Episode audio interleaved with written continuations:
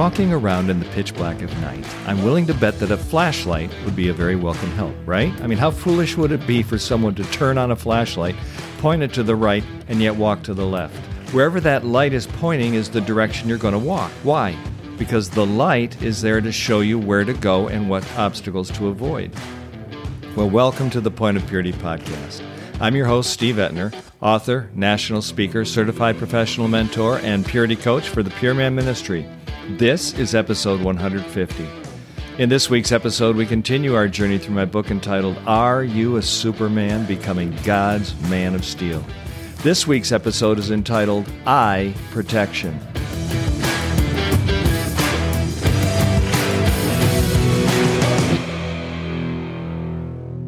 Well, if you've been following the last couple of episodes, then you know that we just learned that a superman of God knows where to pitch his tent. He is always guarding his mind. One of the ways he does this is by being extremely careful about what he allows his eyes to see.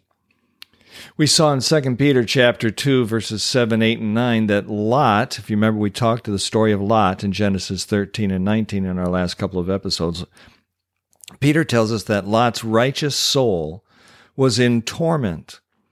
He experienced intense spiritual warfare daily because he had chosen to pitch his tent in the wrong direction.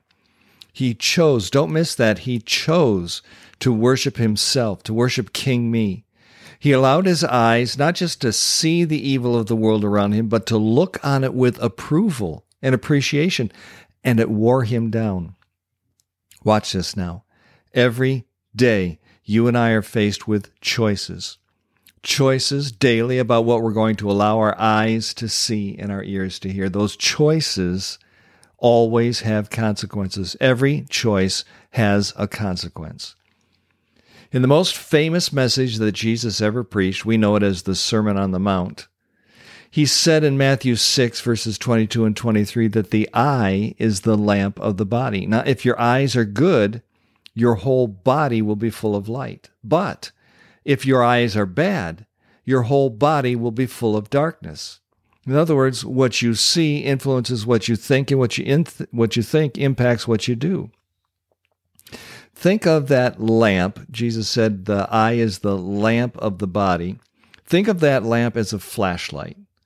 Only instead of the light shining out from your eyes, you know, like X Men Cyclops, it's actually shining inward. That light, in other words, what you're allowing your eyes to see, is showing you how to live, where to go, what to do. So I want you to consider this.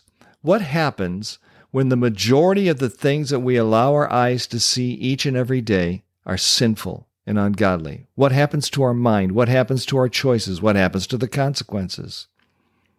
You see, Jesus is telling us that the things we see, have a powerful influence on the things we do. Let me repeat that. The things we see strongly influence the things we do. So Jesus is saying if your eyes are good, if they're focused on things that are going to glorify God, then your actions, your behavior, your daily choices, and the consequences will also glorify Him.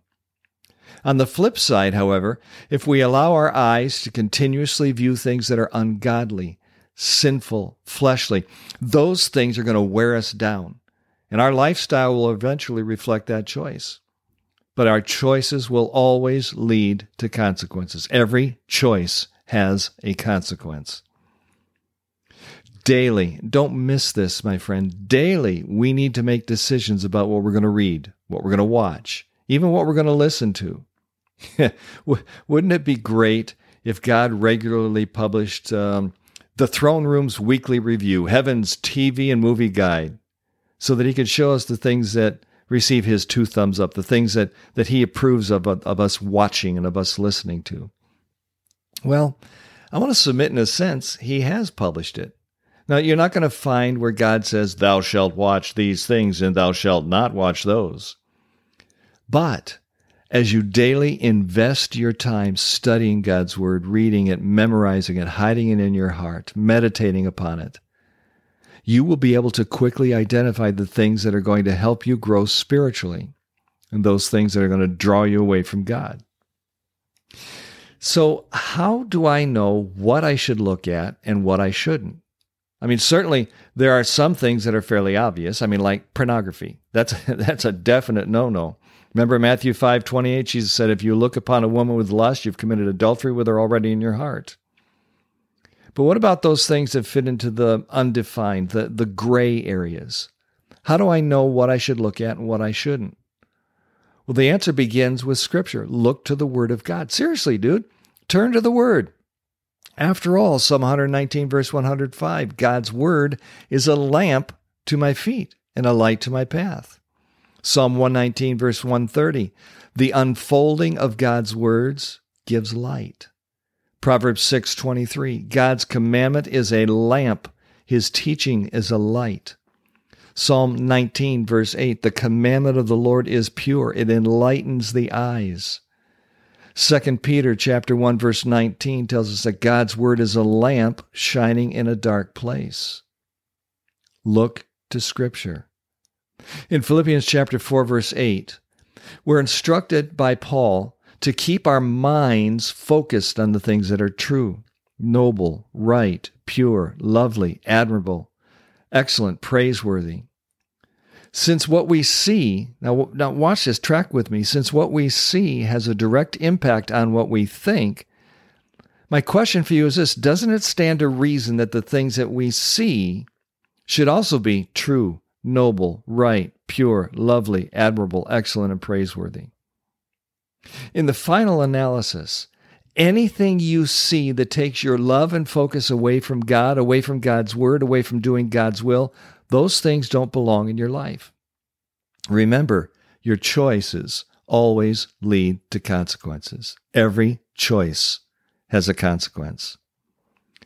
I love the challenge from David to turn our eyes away from looking at worthless things, Psalm 119:37. Now, that's solid advice. In fact, David goes on to warn us to always be careful about what we set before our eyes. Psalm 101, verses 2 and 3. When we allow the wickedness of this world to enter our eyes and penetrate our minds, just like Lot, we run the high risk of our thought patterns becoming altered, which will eventually impact our behavior, turning it from godly behavior to sinful behavior. What you think directly affects what you do. So I want you to think with me for a moment. When you turn the TV set on, what do you watch? When you go to the movie theater, what do you watch? When you go online to play games, what do you play? When you pick up a magazine, what is it you're looking at? What are you reading? Now, when I've shared this, I you know I, I travel around the nation speaking at men's conferences and retreats and other venues. And uh, when I share this this concept, I'll, I'll often have someone come up to me afterwards and say, "Oh, come on, Steve, TV, movies. I mean, that's just harmless entertainment." I'm able to discern the difference between what's happening on the screen and in real life. I mean, no harm, no foul, right? To which I respond, Really? I mean, let me challenge you to carefully consider what you're allowing to enter the flaps of your tent if you remember our study on Lot. What ungodly things are you exposing your mind to on a daily basis? What seed thoughts might the enemy be planting without your awareness? Because think about this seeds grow. So, what crop will those seeds that the enemy is planting in your mind produce? Choices lead to consequences. Now, maybe not right away, but over time, those seeds will sprout into weeds, and the weeds will choke out the word, Matthew 13, 22. I know, I know. I'm kind of meddling here today, aren't I?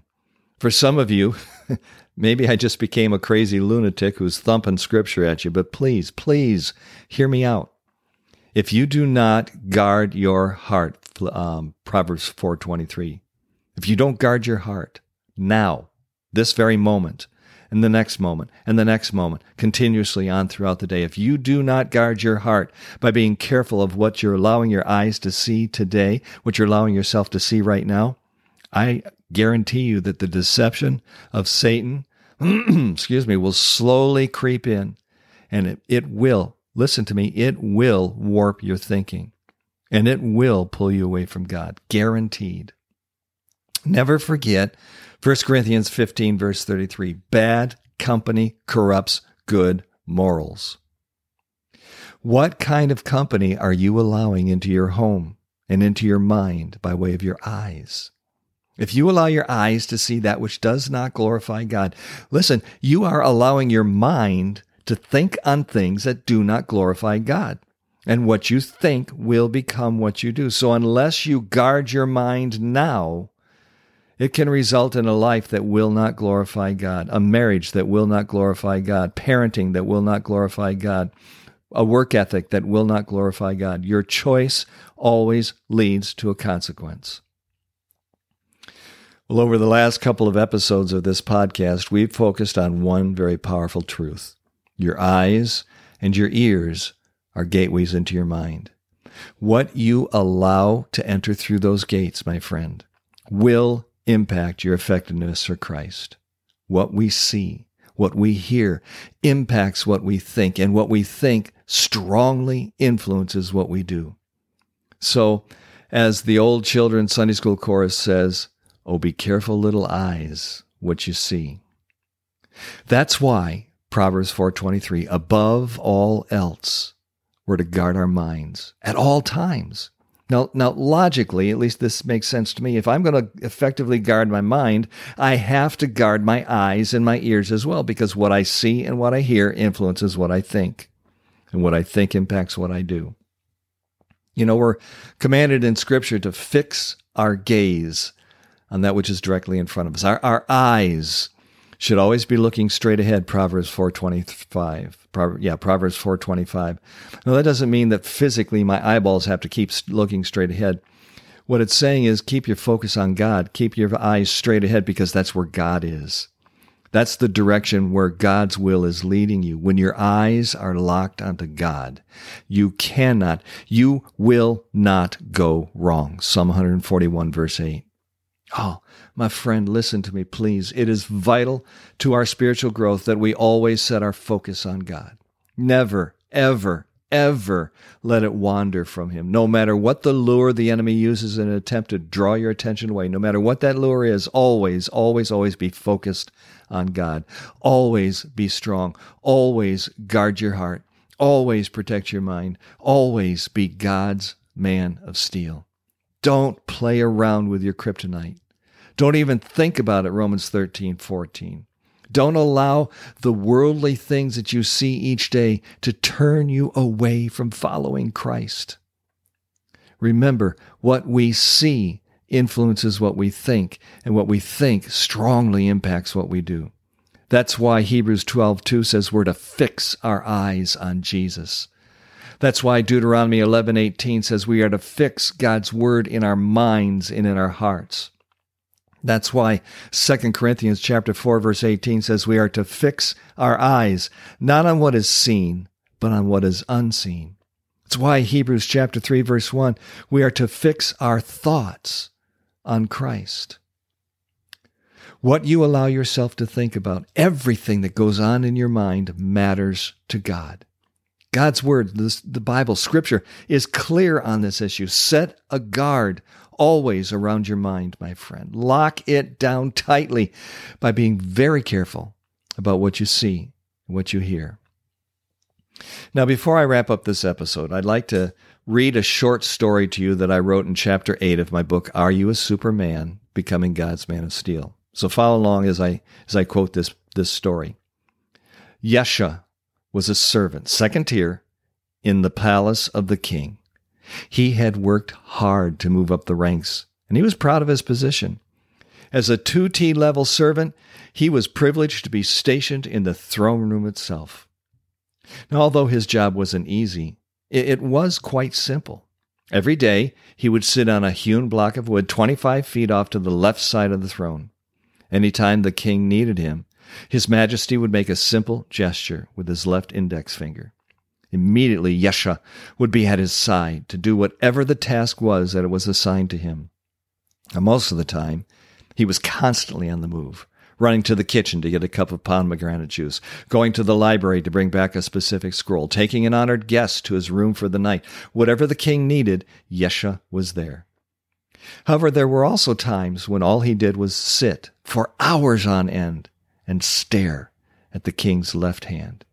He dare not look away, ever.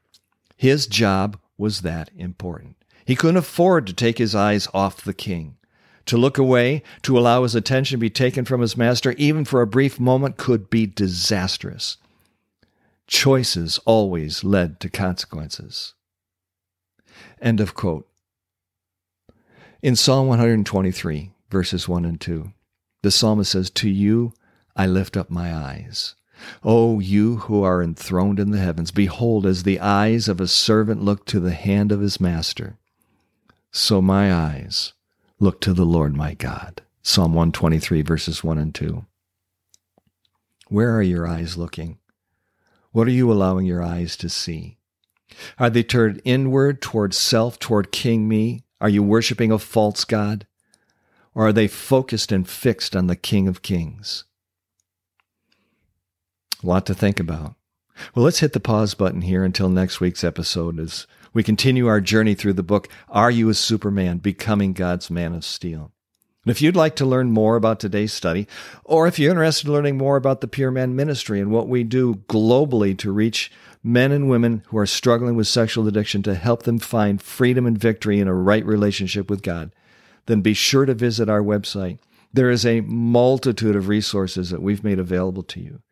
You can find our website at The Purity Coach. It's all one word, thepuritycoach.com.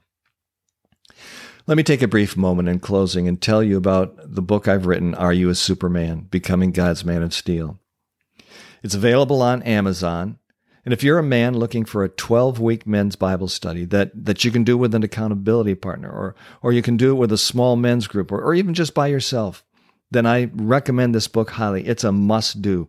Are you a superman? Becoming God's man of steel. It's a fun, tongue in cheek look at what it means to be God's man of steel in a world that, let's face it, is anti God, anti Christ, and anti Bible. It's a 12 week men's Bible study that will help you learn how to identify your kryptonite. It will also help you to learn how to steer clear of that kryptonite, to find your super spiritual strength as you daily draw closer to the Son of God in a growing, developing, ongoing relationship with the creator of the universe.